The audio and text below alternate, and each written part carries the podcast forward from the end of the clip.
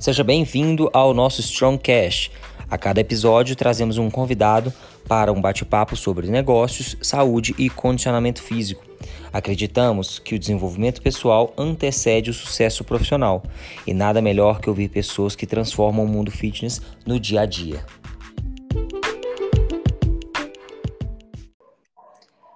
E no episódio de hoje estamos com o coach Jobst, um dos poucos que possuem certificação level 4 no mundo, e Obst é Flow Master da CrossFit e organizador do BCC, o Brasil CrossFit Championship.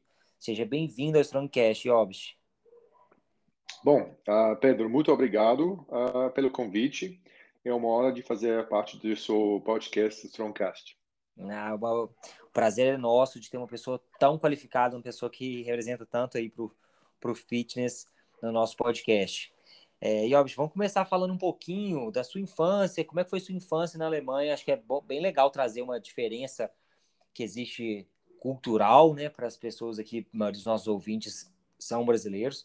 Então, conta um pouquinho como foi a sua infância na Alemanha, as práticas esportivas, como que era brincar ao ar livre ou não, parte também de épocas de frio e as diferenças que trazem uma infância na Alemanha e uma infância no Brasil. Conta um pouquinho para gente. Bom, uh, Pedro, daí eu preciso lembrar, né? Já faz bastante tempo. então, uh, eu estava pensando sobre isso, porque uh, falei, ok, talvez eu, eu falo sobre isso, mas é. Bom, minha infância na Alemanha, como se você se você imagina agora, a gente está no Brasil, dependendo de, você, de onde você mora no país, você provavelmente pensa num clima mais quente do que na Alemanha. Isso é verdade. Então, lá a gente tem um inverno mais frio. E, e daí, se você pergunta sobre brincar fora, a gente, claro, no inverno a gente brinca um pouquinho menos fora, mas também tem como brincar, né? Só tem que se vestir um pouquinho mais quente e daí dá. Uhum. eu sempre, uh, quando era jovem, uh, realmente gastei bastante tempo fora. Então a gente não morava numa cidade, a gente uh, também não morava numa fazenda, meus pais sim, eu não, uh, mas eu morei, eu morava em, em locais menores, então cidades uhum. pequenas. Um, a maior parte uh, foi na norte da, no norte da Alemanha, onde eu morava mais ou menos para uns 10, 15 anos. Uhum. E naquela região, uh, no verão, tá um pouquinho parecido aqui, e no inverno tá, tá bem mais frio. Então, uhum. a coisa mais comum que eu fiz é praticar esportes uh, não simplesmente só fora, né? Alguns esportes de inverno sim, um, né? Esporte de gelo, vamos dizer. Uhum. Mas em geral eu jogava mais uh, vôlei. Isso era meu esporte na, na escola. Eu uhum. também uh, joguei qualquer coisa que que era uma, um desafio físico para mim. Joguei um pouquinho de handball, de futebol. Uhum. Uh, mas o esporte que eu sempre botava era o vôlei. Então, daí é. eu tentei jogar três, quatro vezes por semana praticando. Uhum. E fez até depois, você vai falar um pouquinho também do vôlei de praia que você fez, né, que é o beach vôlei. Mas antes da gente chegar no vôlei e aprofundar nele um pouco mais, eu queria que você contasse se você participou, se você conseguiu visualizar uma coisa que, na época que você morava lá, que a Alemanha fez, por exemplo, com o futebol, de espalhar muitas quadras pela Alemanha inteira, de colocar as crianças para poderem brincar com o esporte de uma forma quase que organizada. É, eles deram esse nome aqui no Brasil de é, escola da bola, coisas relacionadas a esse tipo, que era estimular a criança em diversas é, habilidades cognitivas.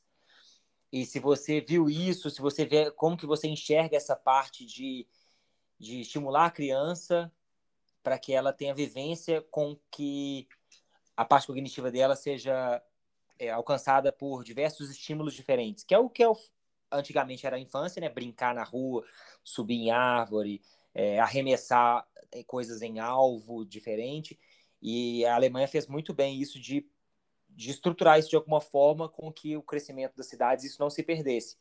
Você chegou a ver isso lá? Você chegou a vivenciar isso? Ou foi uma coisa um pouco mais recente? Hum, sinceramente, é a primeira vez que eu escuto isso. Eu entendo uhum. esse conceito, sim, uh, faz sentido para mim, uhum. mas uh, se isso acontecer na Alemanha, eu completamente perdi isso. Então, uhum. eu nasci em 75 uhum. e, vamos dizer, se, se, quando eu tinha 5 anos, né, vamos dizer, uh, em, em 80, 85, 85, 10 anos, eu não percebi nada disso. Uhum. Uh, então, sim, teve um, um, algumas, alguns clubes de futebol na área onde eu morava e estava relativamente popular, mas eu nunca participei disso. Uh, não foi incentivado dos meus pais. Meus pais estavam bem livres em termos de o que eu podia fazer.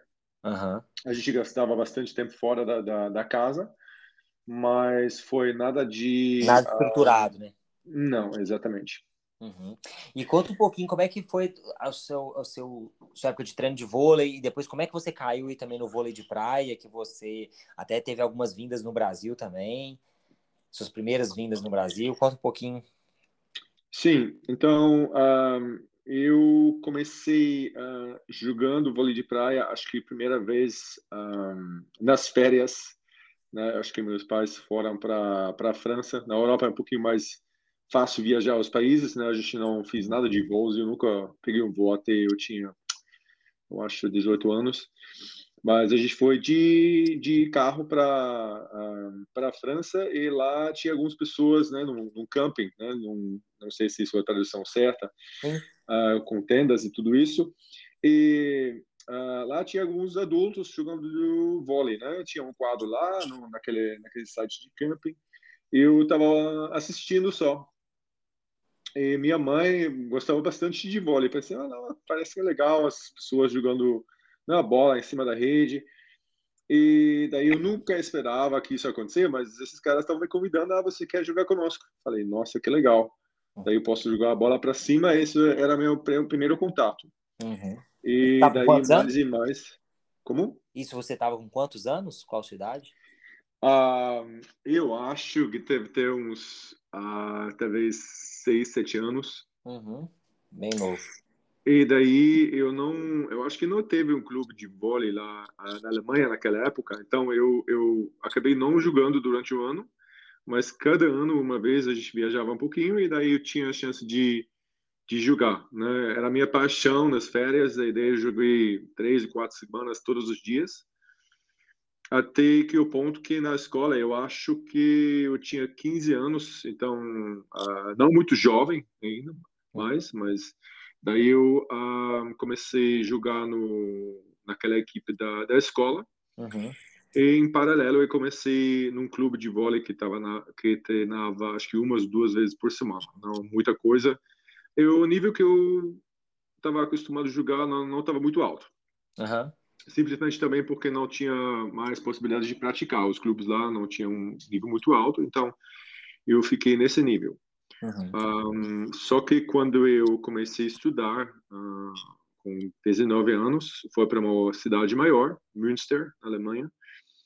Daí eles tinham vários clubes lá na, uh, na cidade, e daí eu acabei jogando num clube lá, treinando um pouquinho mais, e o nível estava um pouquinho mais alto.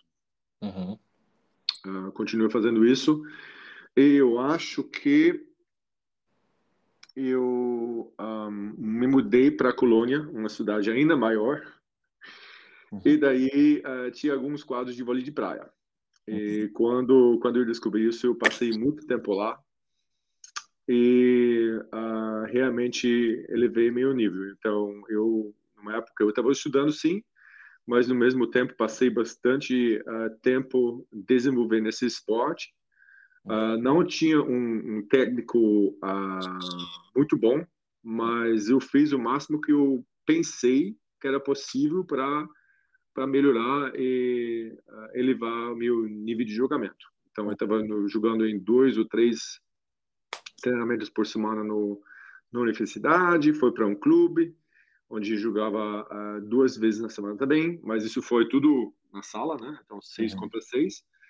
E no mesmo tempo eu comecei a uh, jogando mais e mais vôlei de praia.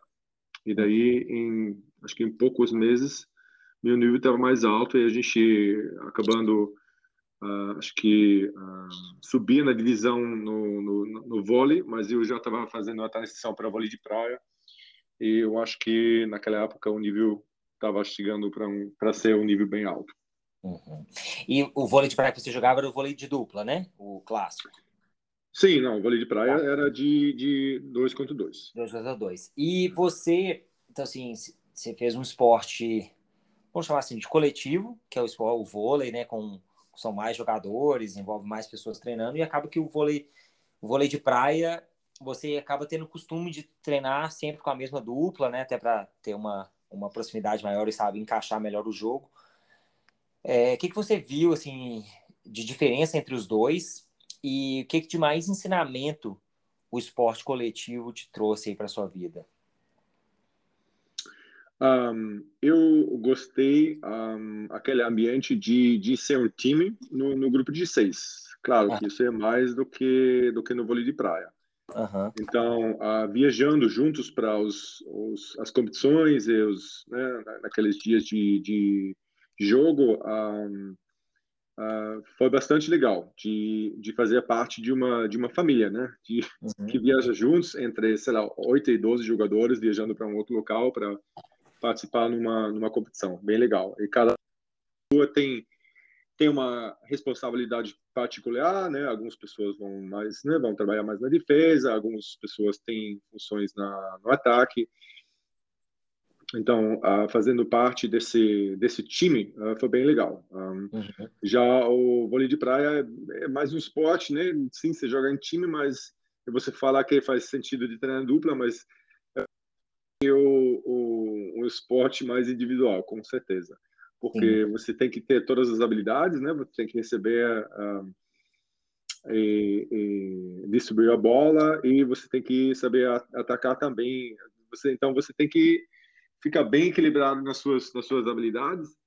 E você tem que ficar preparado também de trocar o parceiro, porque até o nível muito alto, você, pelo menos isso é a minha experiência, você tem que um, você tem que sobreviver fases onde você tem que trocar o parceiro.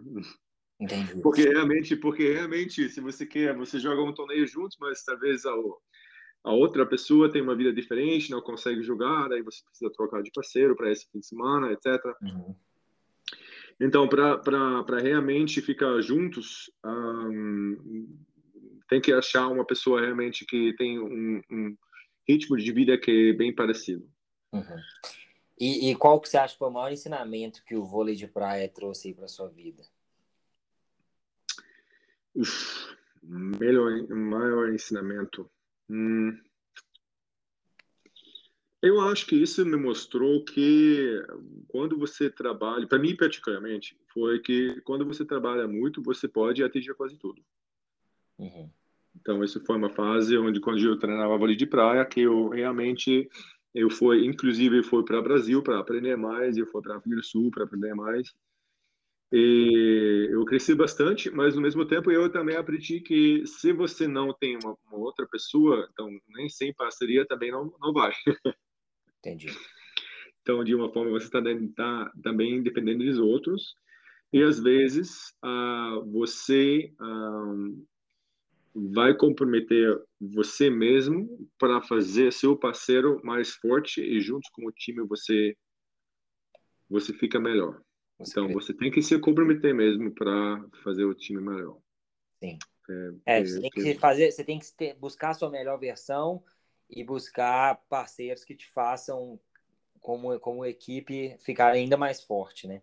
Isso. Uhum. E, e, fala um pouquinho da, da, sua vinda ao Brasil, quando que foi isso? Sua primeira vinda que você veio na época do inverno na Alemanha, né? Você veio para cá para poder jogar também vôlei Sim, eu, eu, eu, preciso lembrar agora, acho que foi em 2000, 2001, uhum.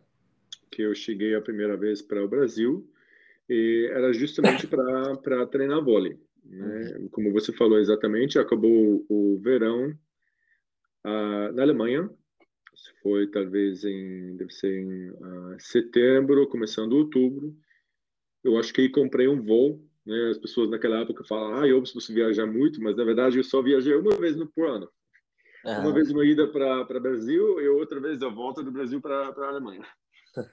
e, e, basicamente eu, eu, eu escolhi o voo para ser o prazo máximo, né? Eu podia ficar no país, no Brasil, seis meses por vez. Uhum. E daí eu comprei um voo sem saber nada do Brasil. Eu falei, não, eu nem, nem falei português. Nem você, você, você comprou sem saber o que, que você ia encontrar aqui. Tipo, resumindo. Uh, não, eu, eu só sabia que tem um, que tem no Rio de Janeiro a maior comunidade de vôlei de praia uhum. e que tem treinadores na praia que você pode contratar para ensinar você, para né, desenvolver sua, suas suas técnicas. E, mas eu não sabia nada sobre preços, não sabia como como funciona a, com aluguel de apartamento, a, nada. Na, na, verdade, se você me perguntar agora como que foi os primeiros dias, eu não sei. eu realmente não sei. Um, eu acho que um, um, uma pessoa que eu conhecia naquela temporada, ele falou, ah, uma boa ideia, ele também foi. E daí eu acho que ele chegou alguns dias antes e falou, não, eu, eu achei um local para ficar. Daí eu fiquei na naquele apartamento com ele uh, para dois dias e depois a gente achou um apartamento lá em acho que foi uh, Ipanema naquela época uh, bem perto de um local onde eu alguém me deu uma referência para uma pessoa que, que era treinador lá um, um treinador bem conhecido o Ricardo Vento. Uhum. no posto eu acho que foi no posto 9 mais ou menos Uhum. O posto 10, perto do posto 9 ou posto 10? Não lembro, acho que foi o posto 9. E, e daí eu acabei treinando lá. E, mas eu não tinha um time, então eu fui né, jogador individual, treinando no esporte de time. E, então eu estava treinando lá com vários outros times, vários outros jogadores que estavam treinando sozinho. E foi uma experiência bem legal. E meu alvo simplesmente foi treinar, dormir e comer. Só isso. É, e é interessante porque anos 2000, 2001 parece recente, né? Porque assim, pô, no mesmo milênio nosso, do ano 2000, parece recente, mas é engraçado você pensar que nessa época, assim, a internet estava engatinhando, não tinha o Google também, como você procurar as coisas, as informações não eram igual hoje. Então, era era difícil, gosto você ver para um país sem saber muita informação, com a cara e com a coragem né, para poder chegar aqui e, e ficar treinando vôlei. Nessa época você já estava estudando o Sports and Exercise, que é o tipo a educação física lá na, na Alemanha, ou ainda você não estava estudando? Como é que como é que estava isso na? Sim, então eu na Alemanha a primeira coisa que eu estudei foi um, business. Gerência é, foi business administration. Uhum. Então eu acho que isso seria, não sei se é a, a tradução correta, mas gerenciamento de empresas. Uhum. Um, e eu até terminei isso um, depois de cinco anos. Então, uh, estudei isso de 94 até. Ah, não, de 95 até 2000, mais ou menos. E depois eu uh, estudei uh, educação física em Colônia. Uhum. E já já faz parte do meu estudo, mas depois de acho que três semestres, e foi a primeira vez para para Brasil e ah, fazer esse, essa coisa. Então, eu parei meus estudos para seis meses, uhum. aluguei meu meu apartamento lá uh, e e daí fui para Brasil e depois morava seis meses na Alemanha e daí fui de volta. Eu acho que fiz uhum. esses seis anos de ida e volta com basicamente é, seis, seis anos de verão só. Uhum. E você, é, fazendo o curso de educação física na época, né? Você tinha a intenção de trabalhar com vôlei de praia? Você tinha a intenção de trabalhar com preparação física? O que, que era a sua ideia na época? Que nessa época, no ano 2000, ainda não tinha o crossfit Honestamente, implementado, né? Objetivo, meu único objetivo com esse estudo de educação física foi de usar para poder treinar vôlei de praia. Uhum.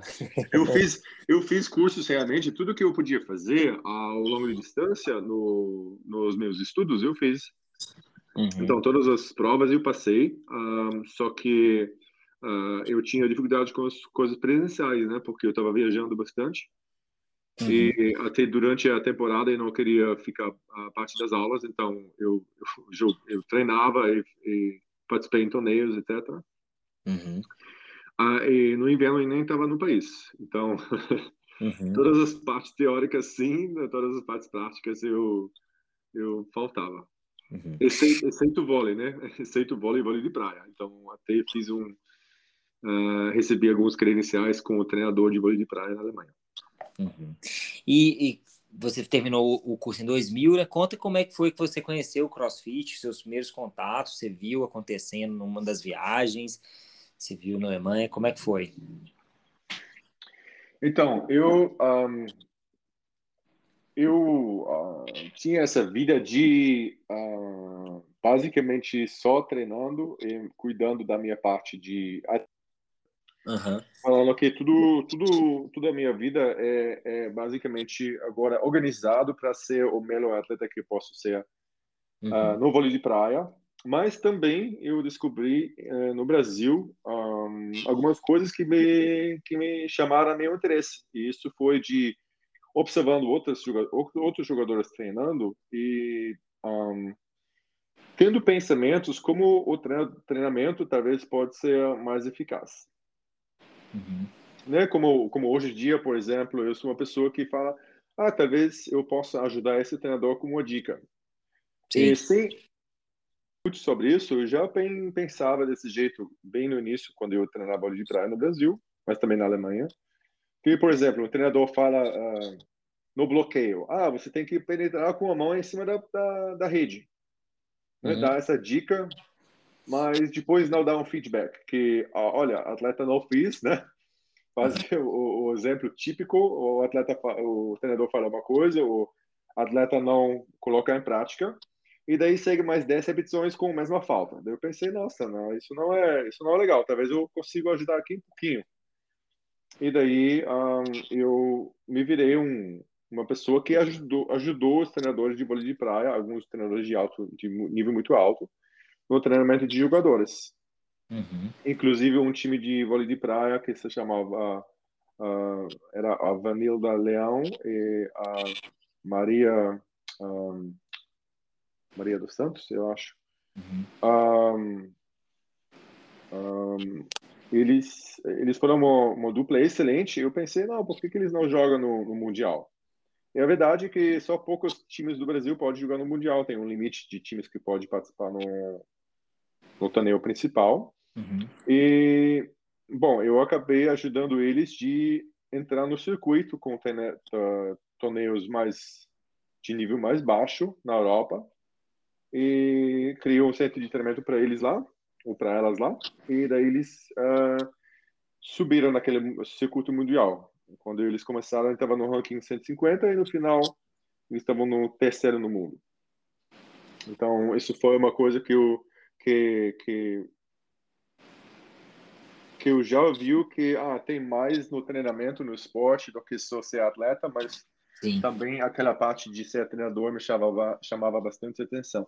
E, na, e naquele trabalho com as meninas, eu também descobri o CrossFit não através do CrossFit, porque CrossFit não não existia na verdade, pelo menos uh, não de não com muita exposição no Brasil ainda. Eu uhum. isso estava em 2007 um, e daí achar uma academia de CrossFit estava basicamente impossível. Acho que a primeira academia no CrossFit no Brasil foi, foi 2009.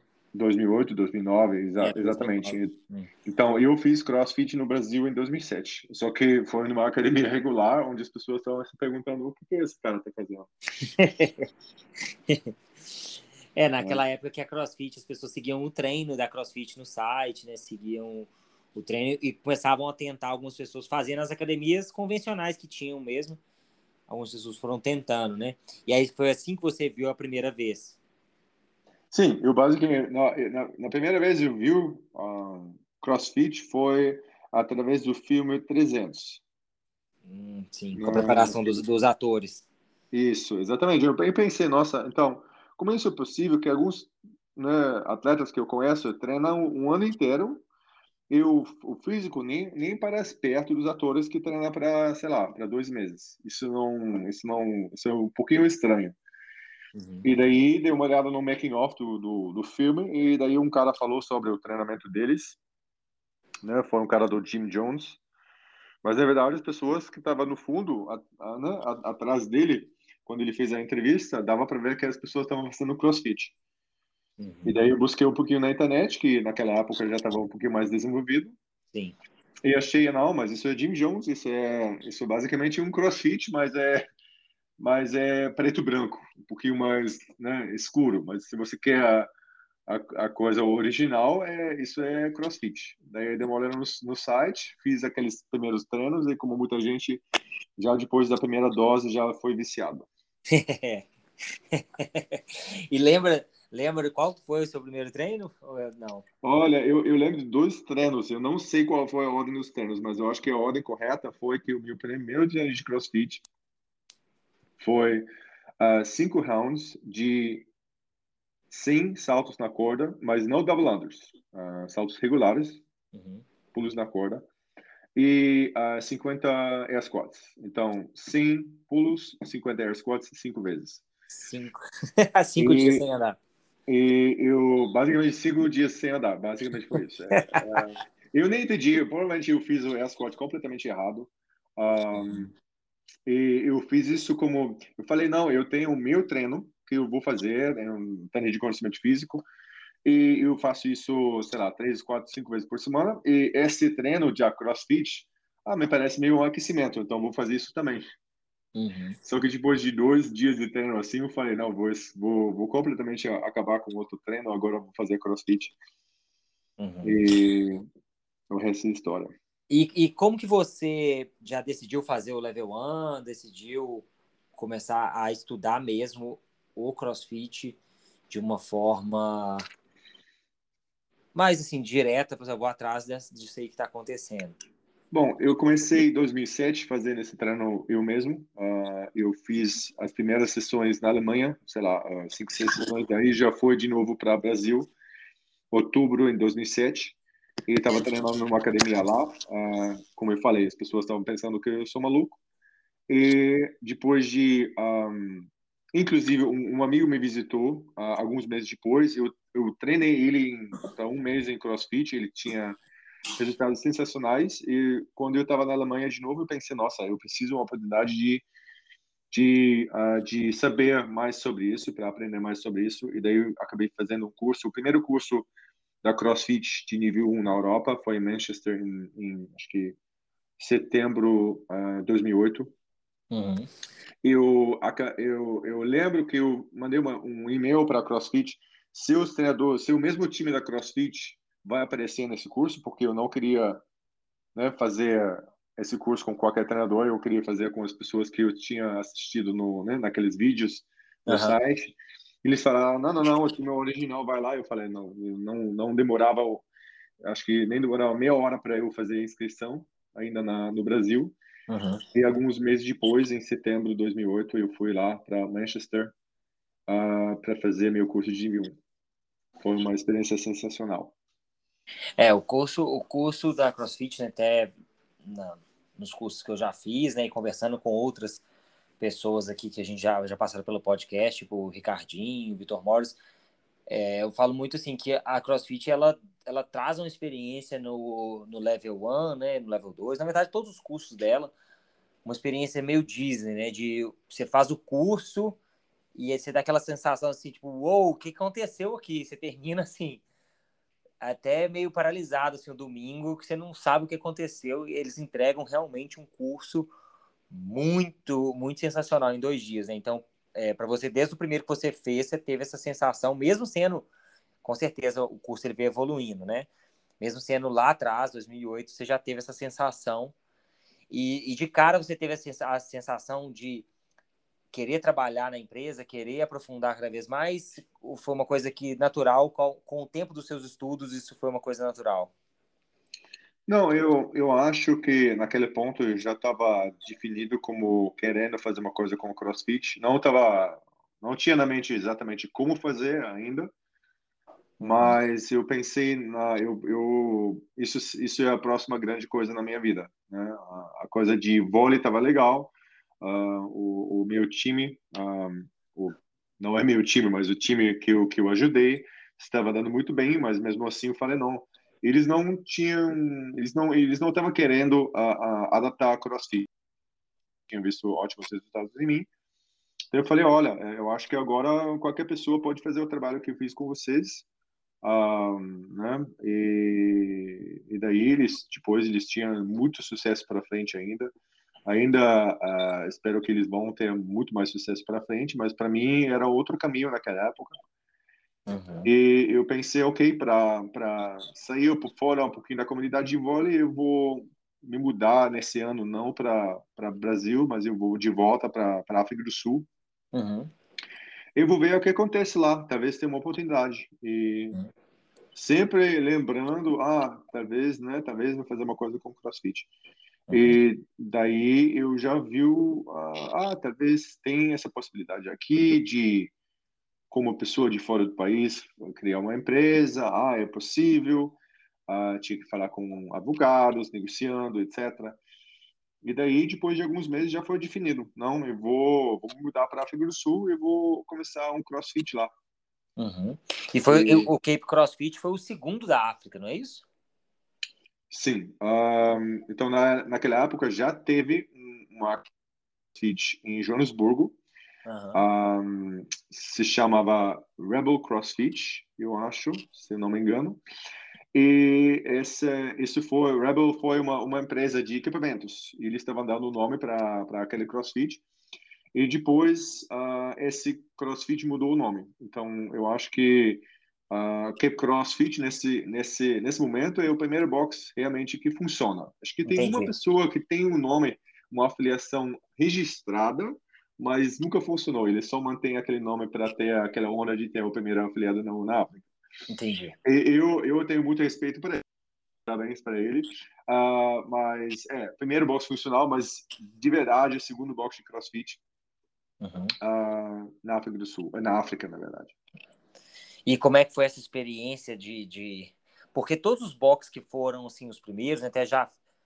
É, a gente gravou episódio aqui com o Joel, né, que foi o primeiro do Brasil. Você pegar assim, uhum. e, é, é, é, quase que assim, é desbravar um mercado, né? É um mercado de fitness que já existia e o CrossFit ele chegou com uma com uma característica muito muito inovadora, apesar de alguns lugares no mundo o funcional já está um pouco mais forte, mas aqui, particularmente no Brasil, foi muito forte essa chegada do CrossFit, como uma coisa muito diferente, muito isso. impactante. Como é que foi isso na África? Como é que foi isso desbravar esse mercado lá?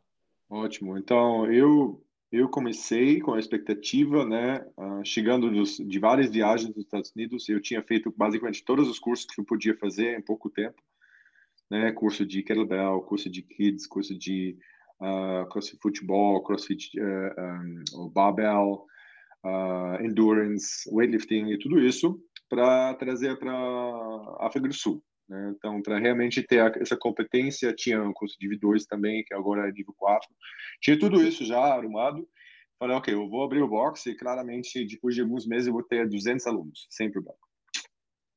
Daí, eu fiz a, eu acho que eu comecei a afiliação em 2000, uh, 2009, em setembro, outubro, então, setembro mais ou menos, agosto, setembro. E, um, mas ainda não tinha, nem tinha local. Eu estava treinando algumas pessoas no parque e depois na nossa obra, que demorou alguns meses. E a gente teve a inauguração mais ou menos em, acho que em outubro, final de outubro, início de novembro. E daí, a gente, depois de três meses, a gente teve um sensacional três clientes. então, trabalhando 24 horas por dia e literalmente domino no chão do, do box uh, a gente teve nada de sucesso. Foi bem, foi bem uh, interessante essa experiência.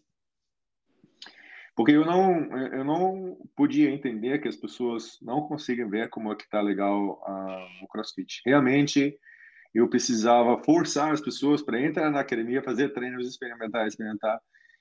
E um, desfazer tanta resistência contra essa coisa nova, inovadora, que foi um processo realmente. Uhum. E depois de bastante tempo, depois de sete, oito meses, começou a pegar um pouquinho. Daí as pessoas começaram a entender. Ah, algumas pessoas que estavam um pouquinho mais inovadoras estavam tentando, estavam falando um pouquinho sobre isso, estavam trazendo outras pessoas.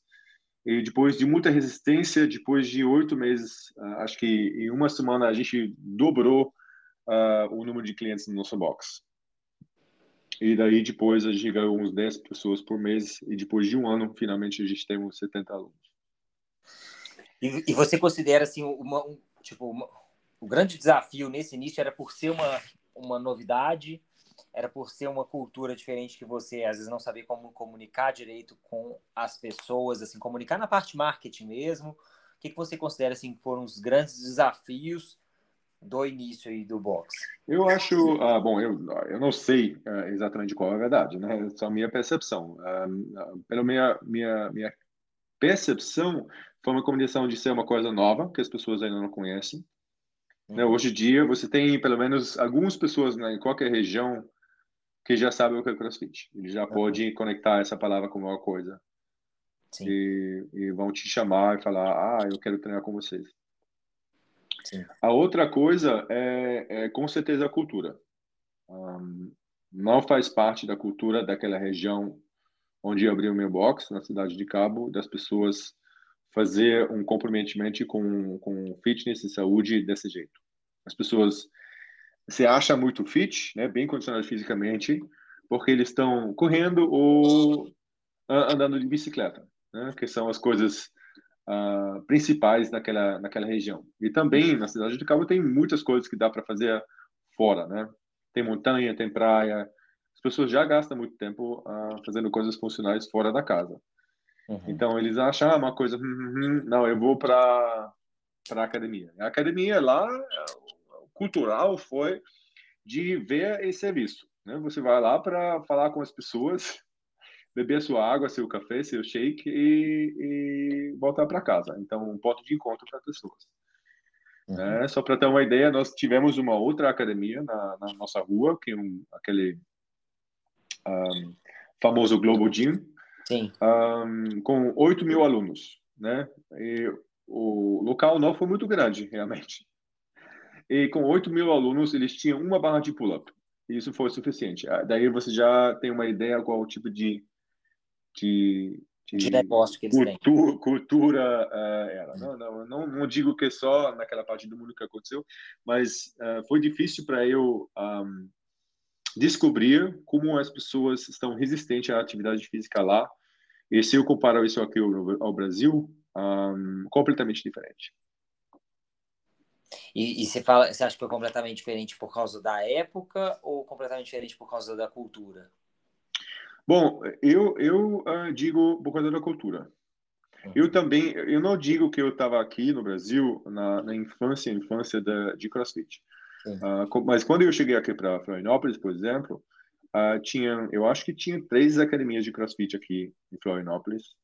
E uh, tinha várias academias abrindo logo depois que eu, que eu cheguei aqui. E depois de poucas semanas, eles tinham centenas de alunos. Uhum sem muita, sem, sem muita propaganda, nada. Abrindo, abrindo as portas, as pessoas estão, não, queremos fazer. E aquela, é aquela prioridade na vida que eu, que eu observo. As pessoas, na Alemanha, é, na verdade, não é muito diferente na Alemanha. Na Alemanha, as pessoas têm, também têm uma certa resistência. De falar, ah, eu gasto 20 horas por mês para minha atividade física. Porque eles vão economizar, eles têm prioridades na vida, eles querem fazer Aqui no Brasil, eu percebo que a, a prioridade, a maior pela, pela atividade física é saúde. As uhum. pessoas falam, não, é uma coisa importante para mim, eu vou gastar mais nessa parte da minha vida, uhum. uh, até inclusive para ficar bonito na praia, na, na vida real. É. E outros países não necessariamente têm essas preocupações ou prioridades. É, é pelo fato de ser um país tropical, tem uma exposição do corpo maior, né? Tem, usa menos roupa, tem praia, tem. Sim. Nem que seja para poder ficar se sentir melhor aí, né, nos ambientes públicos. É, e... só, só, só, um exemplo para você, para talvez dar, dar um exemplo, porque eu estava pensando isso. Uh, por exemplo, eu estava na Alemanha fazendo crossfit numa academia regular. Isso era talvez cerca de 2008. Uhum. Foi para o verão inteiro para essa academia e eu digo que, um, primeiro, não tinha muita gente lá, as pessoas lá estavam quase exclusivamente homens. Uhum.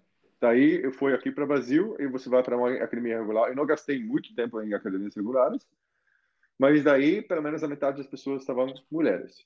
Eu pensei, ok, né? já você tem, isso são 50% da população a mais dentro que vão para a academia. Uhum. Eu fiquei impressionado. Eu falei, nunca, ah, eu nunca vi realmente mulheres treinando. Realmente uhum. muito poucos. E aqui no Brasil ah, existia. Entendi. É. E como é que foi para você é, parte de uma parte de formação de equipes mesmo, a parte de treinamento, que é uma parte que é forte, né, do, do staff da CrossFit, mas ainda você não você não estava como staff da CrossFit nessa época da Cape CrossFit, né? É, como que foi formar a equipe, treinar outras pessoas, é, preparar outras pessoas para fazer aquilo que você estava fazendo? Como é que vocês viveram isso lá? Uh, bom, na, na, cidade de Cabo estava uh, difícil no início. Uh, uhum. CrossFit era como uma coisa sagrada para mim e eu tinha, vamos dizer, bastante mais experiência de CrossFit e conhecimento do que a segunda pessoa, vamos dizer, segunda uhum. segunda pessoa sendo ah o, o meu, meu primeiro treinador. Né? Naquela época, você não precisava ainda ter um, o credencial de treinador nível 1 para abrir um afiliado. Ah, tá. Né? Você podia, uhum. ah, não, você gosta de CrossFit, ok, você pode abrir um box e você não precisa ter o nível 1. E o treinador não precisa ser um treinador de nível 1. Então, uhum. para muito tempo, eu era a única pessoa, né, exceto uma pessoa no, na, em Joanesburgo, que tinha o credencial nível 1. E daí já começa o desafio de transportar esse, esse, esse conhecimento para outras pessoas. É, eu tinha um outro, uma outra pessoa, o Roland, que me ajudou com, com o box lá uh, na cidade de Cabo. Mas realmente isso era o único treinador. Eu confiei que ele uh, faz o trabalho dele para ser o melhor que ele pode ser, eu compartilhar algum, algum conhecimento. Mas realmente a gente trabalhou mais na paixão do que em muita experiência realmente. Né? A experiência só vem ao longo do tempo. Sim. E daí, a, a, ao longo do tempo, também foi muito difícil de deixar outras pessoas fazer parte da equipe, porque realmente ninguém fez o curso de nível 1. Uhum. Eu acho que eles só fizeram fazer curso de nível 1 eh, de CrossFit na África do Sul em 2011. Então, né, dois, você já pode pensar, ok, CrossFit, Cape CrossFit, e daí um, dois, três anos, daí nem tem outros treinadores de CrossFit na área. Uhum. Uh, então, tudo foi. Uh, a gente ensinou as pessoas, mas para dois anos, três anos, só tinha dois treinadores no nosso box. Uhum. E o, a terceira pessoa que foi treinador uh, era uma pessoa, eu espero que eu, né, de Sweden. Qual é o país? é sueco. Sueco. Sueco. Sueco. Uhum. Então, o Chris, cara muito legal, ele fez o curso de nível 1 quando ele estava viajando na Europa, voltou e eu falei para ele, ó, oh, você não quer ser a pessoa que dá uma aula mais avançada no nosso box. Ele se interessava muito para treinamento, estava no box todos os dias.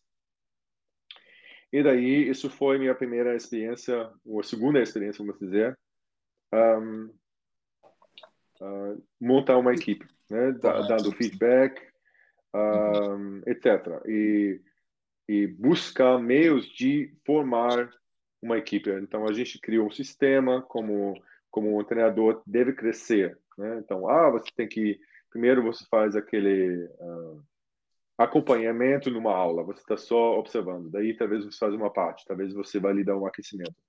Uhum. Depois você faz um, né, talvez uma, um aquecimento específico, talvez você dá o treino, etc. E nossa regra estava de fazer uh, 100, 100 aulas, sem ser o coach principal naquela aula, e depois você tem a chance de começar como treinador no nosso box. Isso foi a ideia. Uhum. E, e, e, né, e, quando que você entrou para o staff da CrossFit e começou a participar do, do treinamento né, e na formação de outros coaches aí no, no level 1 e outros cursos? Um, isso foi um pouquinho inesperado, uhum. mas foi, eu acho que uma, uma, uma experiência muito muito desafiador, um, que eu gosto. Eu, eu adorei esse desafio de, de fazer parte de uma coisa nova e aprender mais e ajudar um, todos a elevar o nível. Então, todos os treinadores da África podiam, eu podia ajudar para ser melhores treinadores. Então, não, não, não só no meu box, mas também além, além disso. Um, acabou sendo muita coisa, porque muitas coisas estavam acontecendo no mesmo tempo. Um, e eu estava numa situação na África do Sul onde não tinha, como eu já falei, ah, não tinha muito crescimento ainda. As pessoas ainda tinham que entender o que é o CrossFit. Então, uh, eu pensei, eu, uh, uma das partes que eu adorei no CrossFit foi o CrossFit Games. Assisti o CrossFit Games 2008, achei muito legal, não ao vivo, uhum. mas estava lá em 2009, ajudei e falei, nossa, que legal, eu vou precisar uh, criar uma coisa na África do Sul, daí as pessoas podem entender essa experiência. Uhum. Criar uma, uma, uma competição que se chama Fitness in Cape Town. Uhum. Um, isso era em 2011, em janeiro. E no mesmo tempo, na mesma época, eu recebi uma, uma ligação falando, oh, você, você ajudou já no Games, etc. Você também gostaria de ajudar com os regionais? Falei, ok, uh, claro. Também posso participar? Ele só, é, porque naquela época ainda dava, né? Acho que 60 atletas se classificaram. Eu estava em 13 terceiro naquele ano na África. Falei, não, eu quero também participar. Aí ele falou, não, não, aí daí você tem que decidir. Falei, ok, me dá um dia. Mas minha decisão já foi feita. Falei, não, que honra que eles, que eles perguntam se eu posso fazer isso. Claro que eu vou fazer. Uhum. E daí, de uma vez a outra, eu já tinha me comprometido a Fitness Cape Town, que estava em janeiro. Agora eu falei sim para o regional, que estava em, em, maio, eu acho, que eu basicamente quase organizei sozinho. Inclusive, uhum. você tem que imaginar, organizei sozinho, onde você coloca todo o equipamento do seu box às quatro da manhã, você carrega isso uh, quatro andares do seu box para um, um, caminhão e dirige esse caminhão para o né, um campo de futebol onde você uh, organiza o regional. Foi mais ou menos o tamanho do regional naquela época. e, e na mesma no mesmo tempo uh, eles eh, a CrossFit me perguntou se eu posso fazer ajudar com alguns com alguns uh, cursos para dar ainda não na África mas em outros países pensei, nossa, ok, que oportunidades, mas a, muita coisa. Então, uhum. eu, a minha vida era só crossfit, crossfit, crossfit. Não que é muito diferente hoje em dia, mas é, hoje é um pouquinho mais organizado do que na época. é, então, aí nessa época, então, foi tudo junto. Foi organizar a, a, a regional, para CrossFit na África foi entrar para o staff da CrossFit. Aí, né, até então não tinha cursos na África, mas no staff da CrossFit Mundo, né? Sim. Então foi tudo ao mesmo tempo. Foi e tempo. Foi, e, e, como foi entrar, assim, igual eu falei, os cursos da CrossFit evoluíram, né, ao longo dos anos, mas sempre foi essa super experiência. É, eu fiz o meu Level 1 em 2013, uhum. em Miami, foi assim, terminei assim, no que aconteceu aqui. É, conta um pouco assim de como que foi essas primeiras participações, de esses primeiros contatos com, com a CrossFit, com a CrossFit Inc., com o crescimento dela, porque pegou uma fase exponencial de sair aí de, de 2 mil box no mundo para 15 mil. Então, conta um pouquinho como é que foi pegar essa, essa curva de crescimento tão grande pelo mundo. Sim, então eu fiz meu curso de, de nível 1 em 2008 um, e Deixa eu pensar, acho que em 2009 eu fiz vários outros cursos, como eu já contei, inclusive o antigo curso de nível 2, uhum. né, que era basicamente um, não, não é igual ao teste de hoje em dia, nível 2, era um, uhum. basicamente um teste de, de ser um treinador. Então você está sendo avaliado de treinar um grupo igual que você treina um grupo no curso de, de nível 1 uh, ah, de CrossFit. E tinha pouca pessoa, poucas pessoas passando esse curso. Né? Então você pode passar ou não passar recebeu credencial. Eu acho que só uns 30% na média dos cursos passaram para ser treinador de indivíduos naquela época. Uhum. E, uh, mas essas pessoas aí, alguns eu fiquei sabendo que eles tinham chance de, de, uh, de fazer um internship com a CrossFit uhum. um, para ser staff. E o que aconteceu? Uh, eu fiz meu, né, fiz esse credencial e em 2011 eu, eu fiquei sabendo através do site que a CrossFit vai dar um curso de nível 1 na África, naquele outro box que já tinha lá. Então tinha dois uhum. boxes e foram para Joanesburgo. Falei, ok, legal. Eles estão viajando então do, dos Estados Unidos para a África. E na minha mente pequena eu pensei, nossa, então eles vão precisar um carro, um hotel, etc. Uh, ah, talvez eu possa ajudar. Isso foi meu, né? Eu, ah, eu vou ajudar de uma forma. Um, daí eu mandei um e-mail para eles falando, oh, uh, vejo que vocês estão chegando, tem uma coisa que eu posso fazer? Eles falaram, não, tá tudo organizado, não se preocupe. Uh, mas se quiser você pode fazer um internship. Eu falei, ó, olha, eu não faço ideia o que significa, mas eu quero fazer parte, então vamos embora. Daí eles falaram, não, você no dia do curso você tem que aparecer às 8 horas lá. É, hoje em dia o processo é muito mais formalizado, mas naquela época foi tipo, você recebe um e-mail, fica lá naquele horário e né, daí vamos ver o que acontece. e ajuda no que precisar, tipo isso.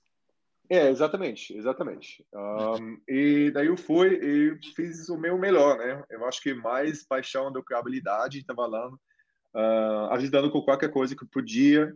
Uh, não sei, talvez eu estava interrompendo o curso também, tipo, as pessoas estavam dando os, os grupos, eu estava dando dica ao lado, pensei que, que eu fiz coisas legais, mas honestamente eu não sei se as pessoas treinadoras estavam pensando, nossa, o cara tá maluco, ele tá ele tá bem entusiástico, mas, bom, não sei. Mas tudo bem, eu fiz o que eu achei que era melhor naquela, naquela época. E depois do curso, um, a treinadora principal, a Lisa Ray, falou para mim: uh, Ó, oh, eu recomendo que você volta para um segundo internship. Eu falei: legal. Mas eu ainda não sabia o que isso significa. eu tava, ah, então, legal, legal, tudo bem, então, boa viagem. Eles ainda estavam passando um tempo lá na cidade de Cabo, a gente passou ainda mais tempo, mas, honestamente, eu não, não sabia o que, que, que uh, significava. E uh, só depois eles falaram para mim por e-mail, ah, não, se tem, né, se você está perto de um outro curso, da gente, daí você pode continuar seu internship. E como não, não tinha mais curso na África, eu planejei, uh, alguns meses depois, uma viagem na Europa, e nos Estados Unidos, uh, passando por vários cursos e avisando o CrossFit que eu estou na região, eu posso fazer mais internships, uh, se possível. E eles falaram, sim, pode fazer sim. E daí eu fiz mais internships, como é costume hoje em dia, né? Que você faz três, quatro, cinco, você acaba fazendo cinco internships total. E no meu último internship foi com o Carl Stedman, uh, acho que a gente foi na Denmark, ele falou, Jobs, olha, eu, eu acho que você fez tudo do jeito que eu também faria. Uh, então, legal. Eu falei, ok, tudo bem, ótimo. E daí, depois dessa viagem, voltei para a África do Sul e nem sabia qual é o próximo passo no processo. Também tinha muita outra coisa para fazer, né, com os, com os eventos, etc.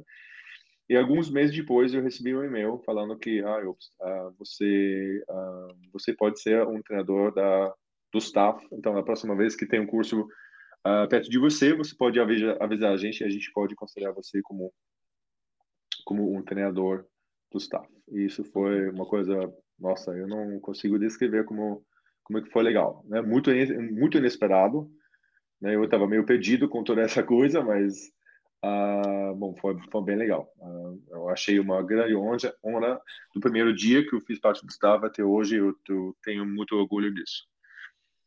É. Eu tenho que dizer, eu também e, muita... e, mudou muito, né? Mudou, estruturou demais, foi é bem, bem diferente, né? Sim, sim. Uhum. Inclusive, hoje em dia, não, não se chama mais um internship. Isso é bem recente. Agora se chama uma... Acho que uh, a gente vai se candidatar agora para ser staff. Ah, entendi. Bem recente agora, mas... É, mas como você falou, é bem, foi bem mais informal do que hoje em dia. Uhum. E, ó, você... É, então, entrou assim, entrou para o staff da CrossFit, e entrou para essa assim, para esse trabalho de formar pessoas, de formar novos treinadores, de formar novos coaches. E ao longo dos anos também você manteve aí a organização dos campeonatos, a organização das regionais na África, a organização da regional no Rio, a organização do quando virou é, o, o BCC, né, o Brasil CrossFit Championship. O que, que você vê assim de, de mais paixão que você tem, porque são são duas áreas bem diferentes da CrossFit, a parte competitiva e a parte educacional dela. É, como que você encara cada uma delas e o que, que você vê aí como, como os maiores desafios aí de treinar novas pessoas e de organizar um campeonato para pessoas de alto rendimento? Bom, um, pra, eu acho que para dar uma boa resposta para isso, tem que entender como eu entrei nisso. Um, uhum. Quando eles me perguntaram se eu quero uh, se eu tenho interesse de organizar o regional na, na África, realmente o meu maior pensamento foi como é que eu posso melhor uh, servir a comunidade. Uhum. né, teve essa dúvida de, ah, vou competir ou vou, vou organizar.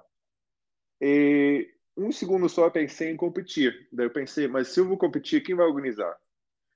E eu vi ninguém que teve a experiência que eu tinha, né? Que foi para Games para ajudar em 2009 e, e fazer outras coisas. Eu pensei, nossa, então se eu vou competir, quem, né?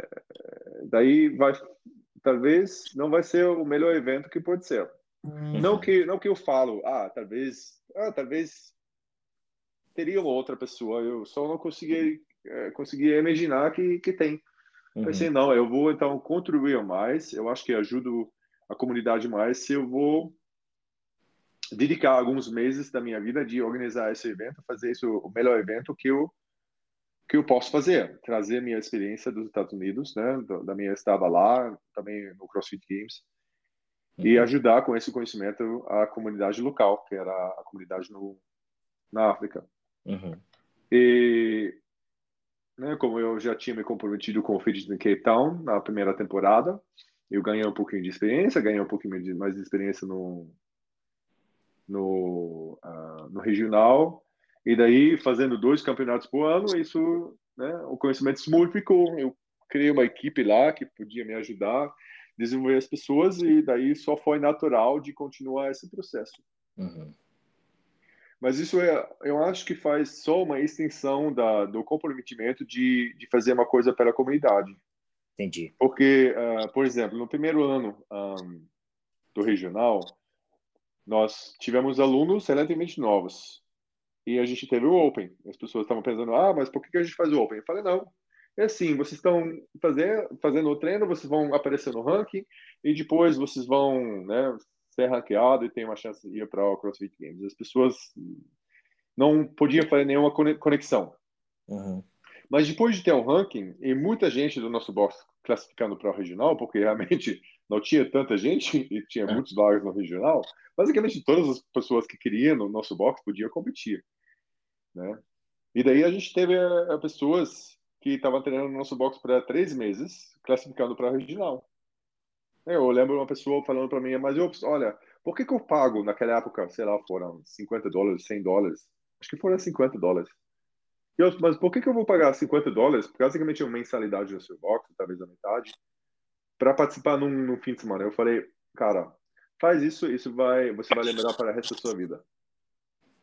E daí ele foi para mim e falou, não, não, eu, isso você teve, você teve razão, isso realmente eu não ganhei nada, exceto a experiência e, e, e aquele sentido de comunidade que o, uau, isso é, é sensacional, eu quero mais disso.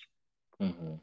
E daí eu achei, nossa, que legal. Então, isso é um outro jeito de, uh, de incluir ainda mais pessoas e conectar as pessoas ainda mais com a CrossFit. E a uhum. versão de, da CrossFit que eu conhecia, né?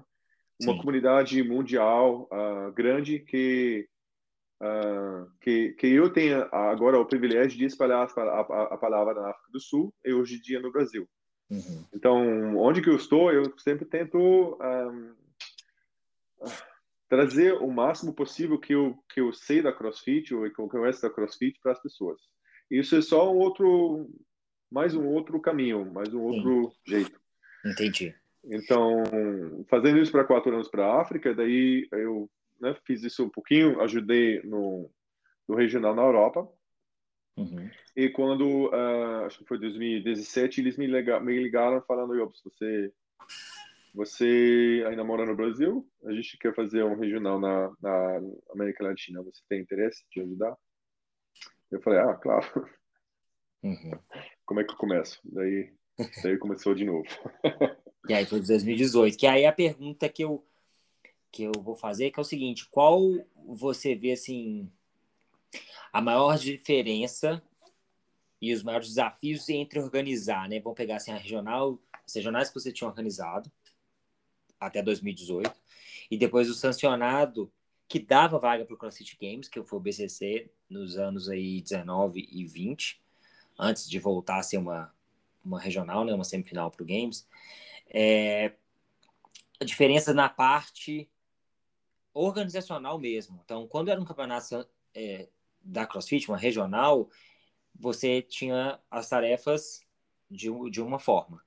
quando veio o BCC, ele envolve um campeonato que você talvez tenha, você tenha passado isso com, com o Fitness em Cape Town, que é patrocinadores, que é uma outra coisa que, que é a organização, vamos dizer assim, quase que completa do campeonato todo. E a parte regional era assim, o mesmo odd para cinco regiões diferentes, a estrutura tinha que ser toda de equipamentos que era da CrossFit, não no início, né, mas depois a, a, os equipamentos eram todos dela, todos iguais, toda a, a rig era da ROG em, em, todas as regionais do mundo, a rig, a, o equipamento era igual em todas as regionais do mundo, diferente dos sancionados, que cada sancionado tinha que ir atrás dos seus fornecedores de equipamento, dos seus fornecedores de som e por aí vai. O que, que você viu assim, de maiores diferenças e desafios para lidar com isso?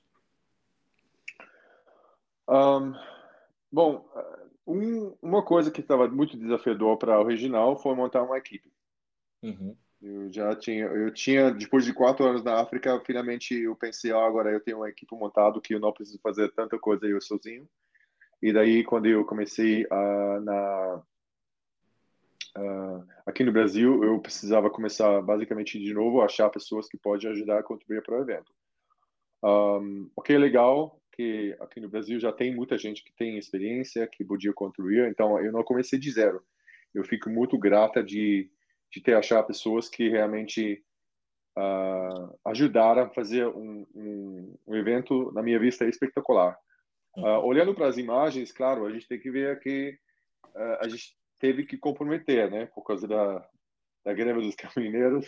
Sim, 2018. Ah, então, ah, talvez não dá para ver qual tipo de trabalho estava atrás das, atrás das cortinhas, porque realmente foi ah, 20 horas por dia, 7 dias por semana para oito meses, com todas as regularidades, etc, etc. Então, isso foi uma, uma coisa que, mesmo assim que o regional no mundo inteiro um, é parecido, ou similar, ou igual, uh, você tem uh, grandes desafios locais. Né? O, o, positivo, por exemplo, é que o, o equipamento em cada regional é mesmo, mas o difícil é de uh, receber o equipamento aqui no Brasil. Sim. Né? O legal é que todas as camisetas são imprimidas pela CrossFit e Reebok. O problema é de achar essas camisetas aqui no Brasil. Uhum. Então, tem algumas coisas que são, ah, é, é, mais fácil porque já é dado, mas é mais difícil porque você tem que, você tem que criar a mesma coisa aqui. Uhum. O, ah, não, mas o, o, a, o tamanho da arena tá dada, tem que ser um padrão só. Mas achar esse tamanho de arena aqui no Brasil é quase impossível. Então, se você tem uma pergunta, por que, por que, que teve aquele regional no Rio de Janeiro? Simplesmente porque foi o único local que eu achei que tem bastante box, né, uhum. mais do que 100 box na região, uh, e proximidade para São Paulo. Um, que tenha tamanho suficiente para ser regional, né? Se você vai, ah, por que não você não foi para Ibirapuera no, no, uhum. uh, no regional? Ah, simplesmente porque uh, não, não, não cumpriu o padrão. Não, é exatamente. Uhum. Né? E a CrossFit não queria cortar um pouquinho do, do, do peso de competição. Né? Então, isso talvez é uma parte da resposta para você, como que foi? Porque algumas pessoas foram mais fáceis, umas coisas foram mais difíceis.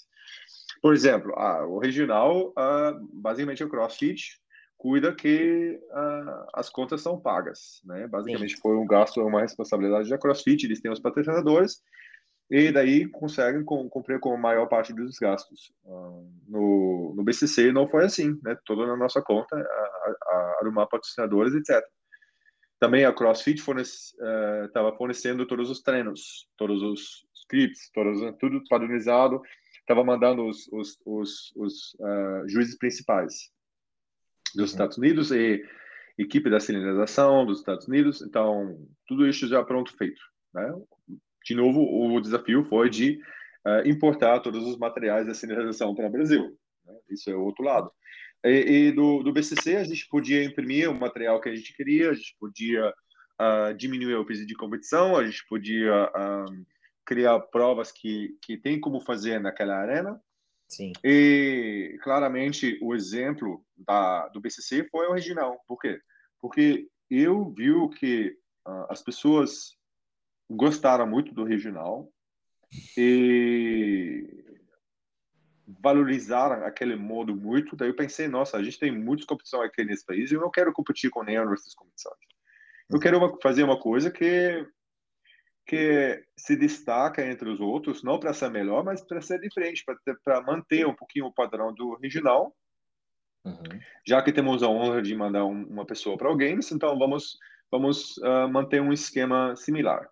Uhum. Só que eu queria as raias um pouquinho mais amplas, porque ah, a gente pode destacar os, os, uh, os atletas ainda mais. Isso uhum. foi a ideia.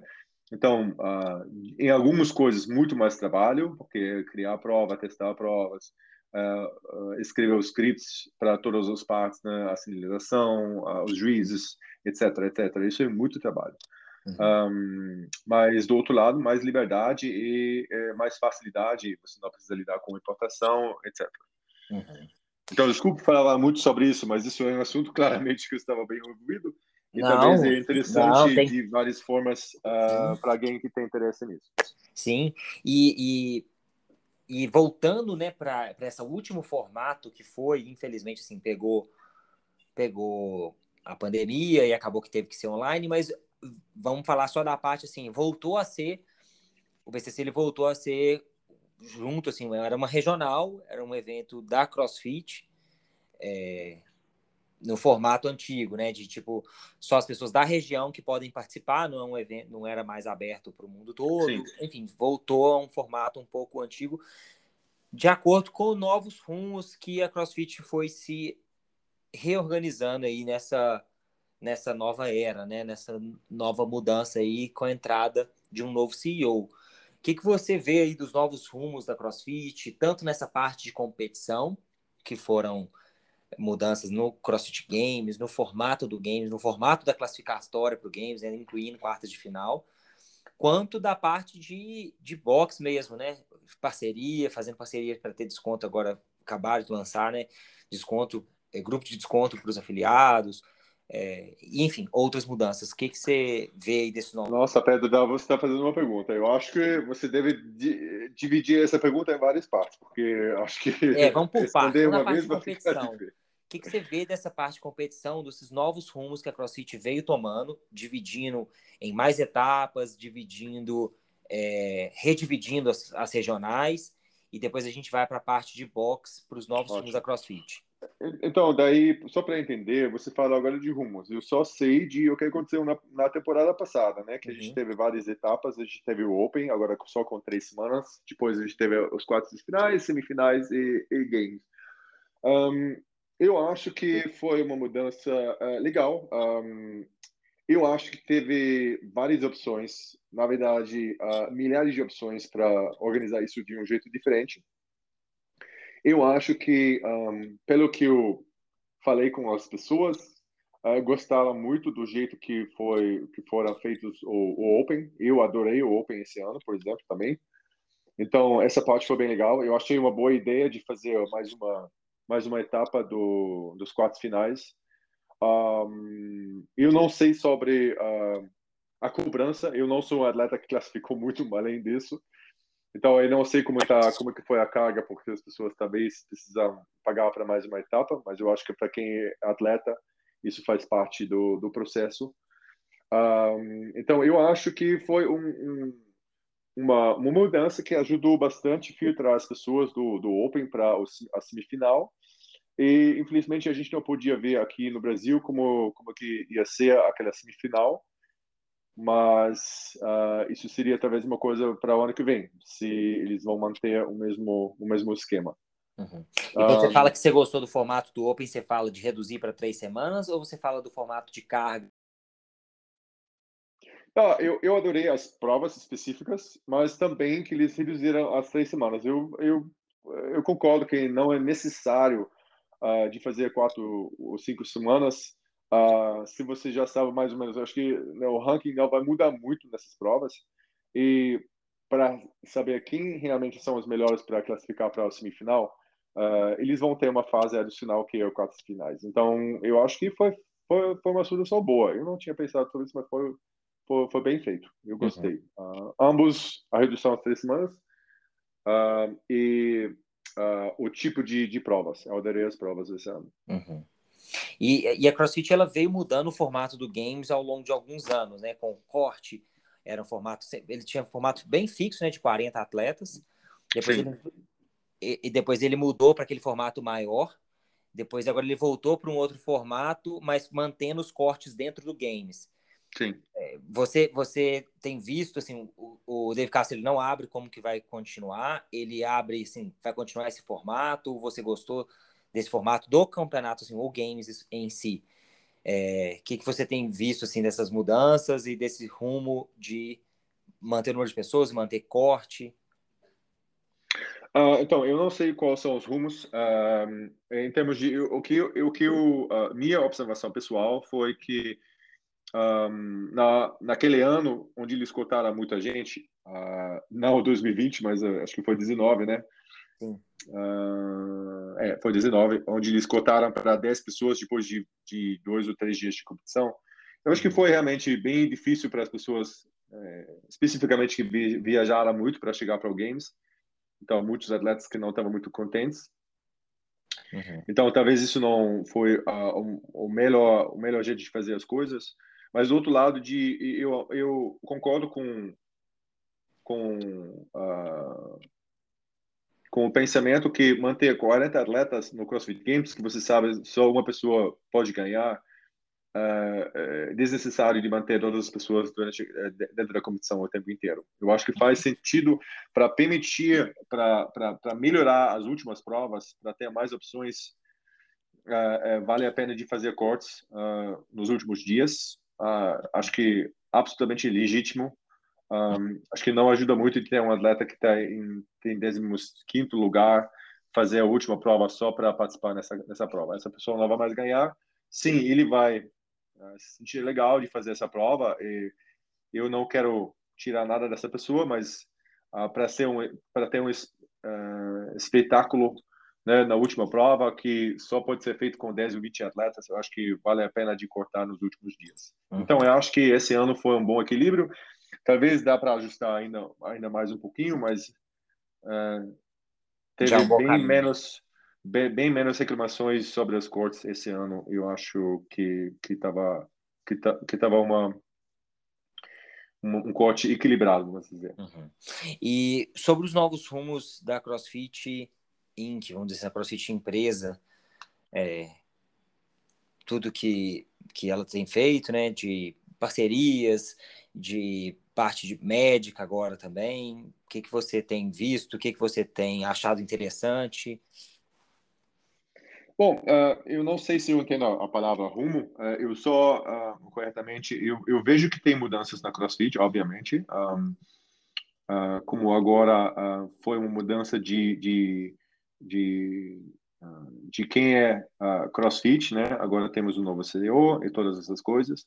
Uhum. com certeza tem mudanças e um, essas mudanças, pelo que eu vejo, uma grande parte faz parte da, da economia da, da empresa, né? Então, uh, foi pago um valor para adquirir a marca de CrossFit e agora eles têm estão desenvolvendo estratégias para uh, para melhor usar essa marca para criar para criar uma, uma receita. Uhum. Um, o que eu acho legal é que não necessariamente vai mudar nada para pessoas que já fazem parte do uh, daquele antigo sistema. Então, se você é uh, afiliado de CrossFit, você eh, pode ficar afiliado de CrossFit basicamente do mesmo jeito que você que você estava, mas uh, ah, para atrair novas oportunidades, novas uh, novas box, novos afiliados, novos treinadores, eles estão começando com algumas coisas inovadoras. E daí eu vejo que tem provavelmente opiniões diferentes sobre as uh, as novas inovações mas, em geral, tem muita coisa que faz sentido e abre uh, novas possibilidades. Uhum. Então, agora, por exemplo, se você é treinador de nível 1 e você quer. Um, olha, eu fiz meu curso de nível 1 três anos atrás, mas eu não me lembro. Eu gostaria de fazer essas palestras de novo, mas eu não quero gastar mil dólares para fazer o curso. Aí você vai para CrossFit agora, compra um pacote das palestras e você sempre pode assistir em casa eu acho que isso é uma coisa, simplesmente com a tecnologia que tem hoje em dia, Sim. que é uma coisa legal. Sim, você paga para isso, mas olha, eu acho melhor pagar para isso, isso é disponível do que não. E você não precisa comprar, né? Antes você não teve essa oportunidade, agora você tem. Sim. Então, uh, tem muitas coisas que, que eu acho são muito legais. Um, né? Aquele, uh, aquela programação. Olha, eu, eu acho, eu sou da opinião que isso realmente deve ser a decisão de cada treinador, dono de box, de o que ele quer fazer. Uhum. Um, eu acho que ele não pode fazer reclamar sobre a, a, a CrossFit cobrando para essa programação. Uh, tem treinos que são no site da CrossFit que não custa nada e cada uma pessoa pode copiar isso. Se você quer fazer o seu próprio plano de aula, você simplesmente faz isso um, e gasta um tempo com isso. E daí você só veja se esse, esse gasto de comprar um plano da CrossFit ou de uma outra empresa vale a pena. Uhum. Então, uh, o que é legal é que tem mais opções para os box. Né? Daí você pode ter as palestras, o treinador pode ter as palestras, uh, você tem a ajuda com a programação, você tem uh, aquele newsletter agora que sai cada, cada mês, uhum. The Professional Coach, uh, para cada treinador de CrossFit, que é bem legal.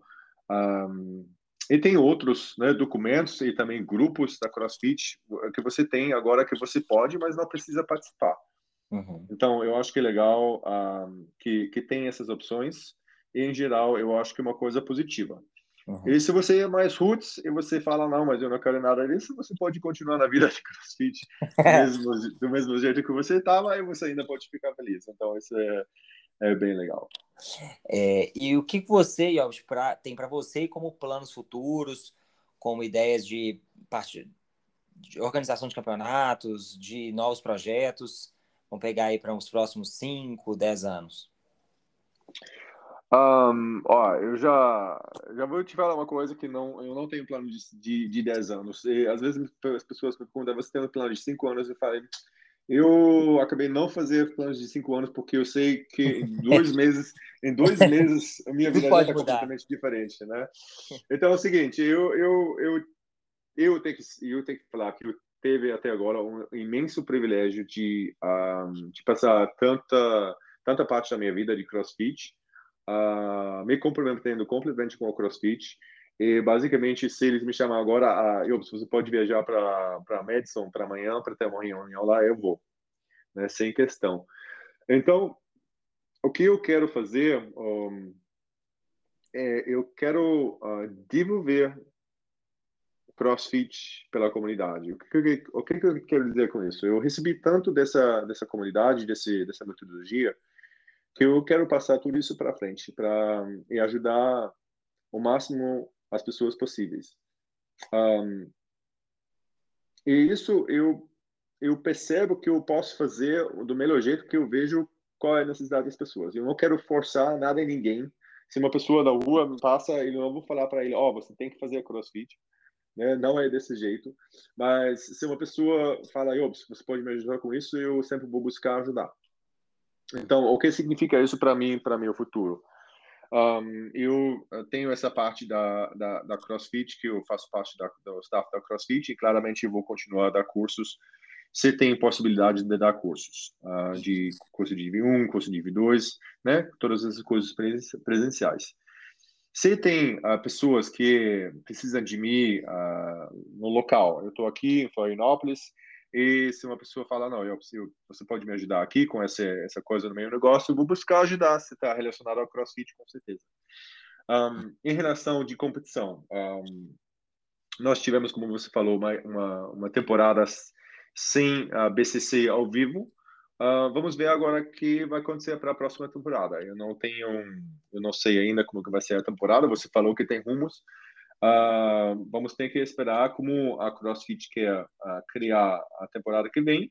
Ser similar que o último ano, talvez vai ter quatro finais, semifinais de novo.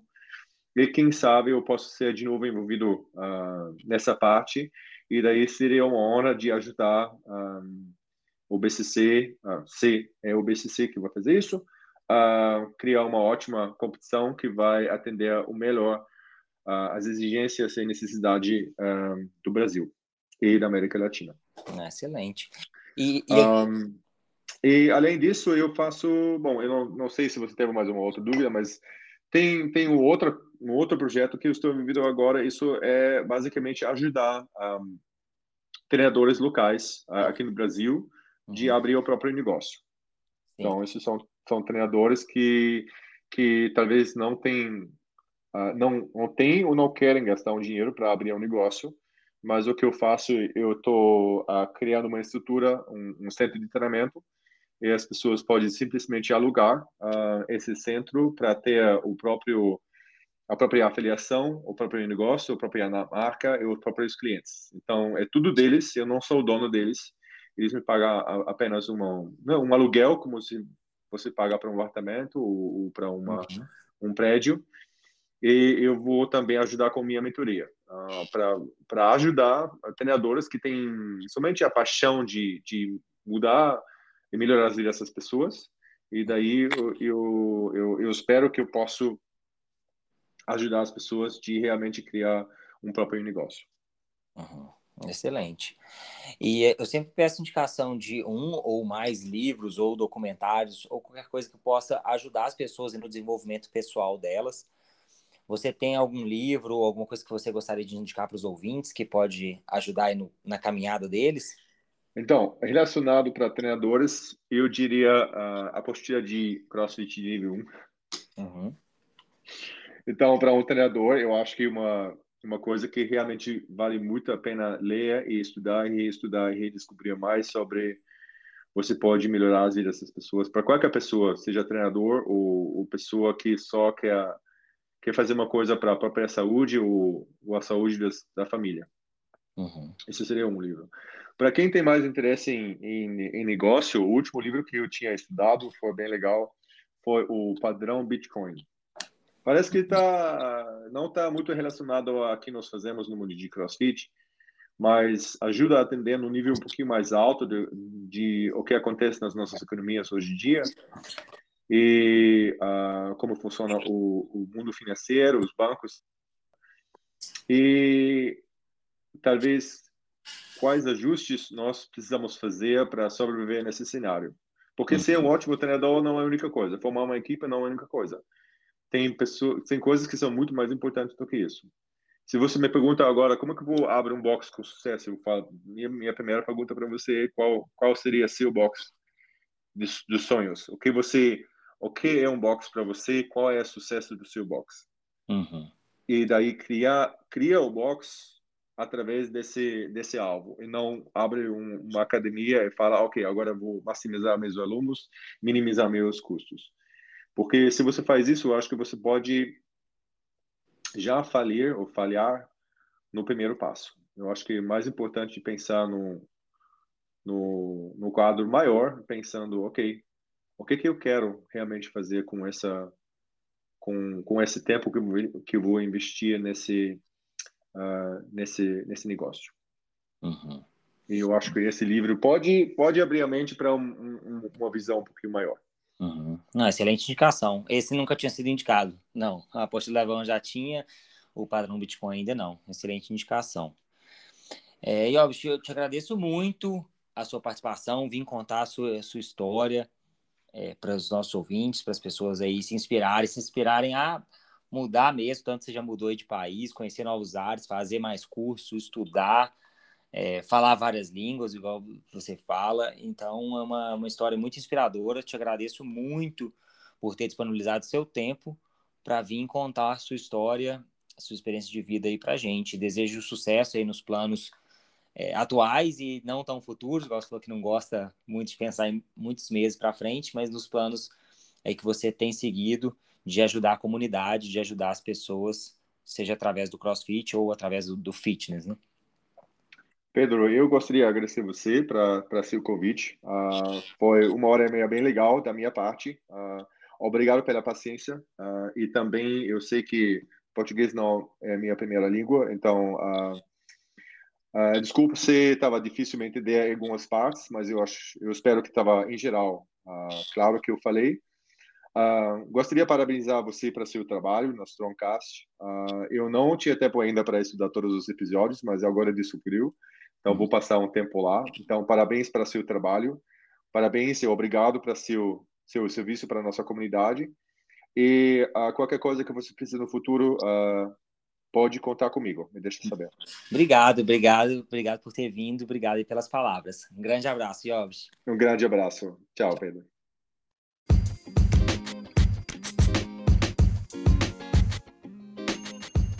Espero que tenham gostado da conversa com o coach Obst. Curtam, compartilhem esse episódio com seus amigos e não deixe de seguir o Strong Blocks Training no YouTube e também no Instagram. Até a próxima!